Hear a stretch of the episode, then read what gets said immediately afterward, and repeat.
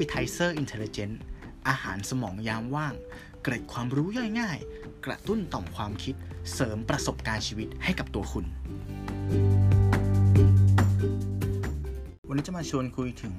หลักการแยกบุคลิกภาพของคนนะครับที่ง่ายที่สุดบนโลกใบนี้นะครับก็คือ คนเราถูกจำแนกออกเป็น 2 บุคลิกด้วยกัน อันดับแรกก็คือ extrovert และ introvert นะครับ ความแตกต่างของ 2 บุคลิกภาพนี้คืออะไร ตู้ขอ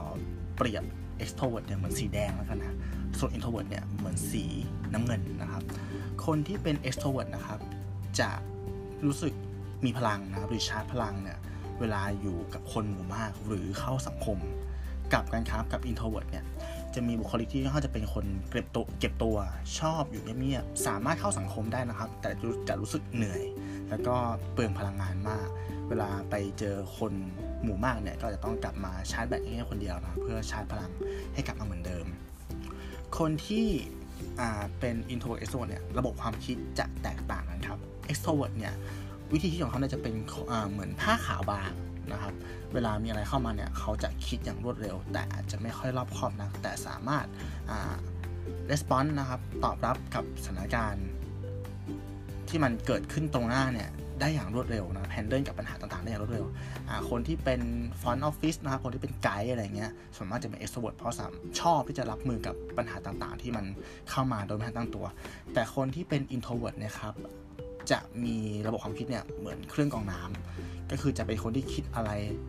หลาย ๆ step นะครับ คิด 1 2 3 4 5 คิดแผน A B C D E นะจะเป็นคนคิดรอบคอบนะครับ คิด เชิงเหตุเชิงผล แล้วก็ชอบกลับคำถามไปมาคิดในหลาย ๆ แง่มุม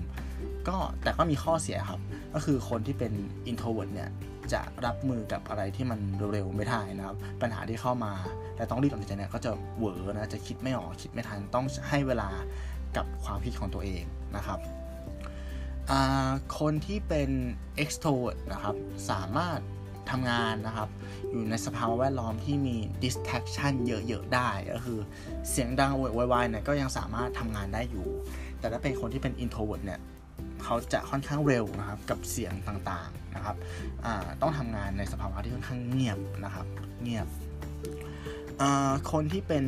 extrovert เนี่ยก็จะชอบอย่างที่บอกคือชอบเจอคนหมู่มากนะจะเป็นคนเข้าสังคม ก็คือเป็นคนอัธยาศัยดีนะครับ เวลาเดินไปไหนมาไหนเงี้ยก็ชอบทักทายเขาไปเรื่อยนะครับทำความรู้จักกับคนง่ายนะครับ ก็คือมีพลังงานเยอะ ส่วนคนที่ introvert เนี่ยก็มักจะชอบหลีกเลี่ยงนะครับ กับการคุยกับคนแปลกหน้า หรือคนไม่รู้จักแล้วก็มีความรู้สึกว่าไม่ได้อยากจะผูกสัมพันธ์กับใคร มากสักเท่าไหร่เพราะว่าสมมติไปไปยิมอย่างเงี้ยก็ก็อาจจะไม่ได้แบบทักทุกคน เพราะว่าคิดว่าวันต่อๆไปนะถ้าต้องมาทักทุกคนตลอดเวลาเนี่ยมันก็เป็นเรื่องที่เหนื่อยนะครับเนี่ยครับคือบุคลิกภาพที่แยกง่ายๆนะครับออกเป็นสองฝั่งก็คือแดงกับน้ำเงินนะครับ มันเป็นหลักการที่ทำให้เราเนี่ยเข้าใจคนได้มากขึ้น มันไม่ใช่การไปไปตีตราเขานะว่าเขาเป็นคนยังไงแต่ว่าถ้าเรามองในมุมนี้ว่าสมมติเราเป็น introvert เนาะ เมื่อก่อนเนี่ยสมมติถ้าเกิดแฟนเราเป็น extrovert เนี่ยเราจะมองว่าเฮ้ยทำไมเธอแม่งพูดมากจังเลยวะเออเราจะอ่านหนังสือเงียบๆเนี่ยทำไมเธอต้องมายุ่งกับเรา แต่ถ้าเกิดเออเรามองในมุมว่าเออเขาเป็นคนที่ energy สูงเนาะมีพลังงานเยอะเป็นคนล่าเริงเนี่ยถ้าเรารู้อะเราเข้าใจเขาเนี่ยเอาว่ามันเป็นเพราะว่าเขามีความเป็น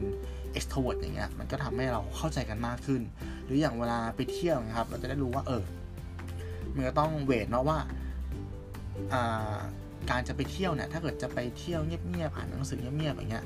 แฟนเราอาจจะไม่ชอบก็ได้ใช่ไหมครับก็ต้องบอกเออพาเขาไปช้อปปิ้งบ้าง ไปเดินห้างบ้าง แล้วก็อาจจะคุยกันอะว่าช้อปปิ้งเสร็จเดินห้างเสร็จอะไปนั่งร้านกาแฟเนาะแล้วก็ต่างคนต่างนั่ง แล้วก็อ่านหนังสือกันสักคนละเล่มสองเล่มอะไรอย่างเงี้ยมันทำให้เราแบบสามารถเข้าใจ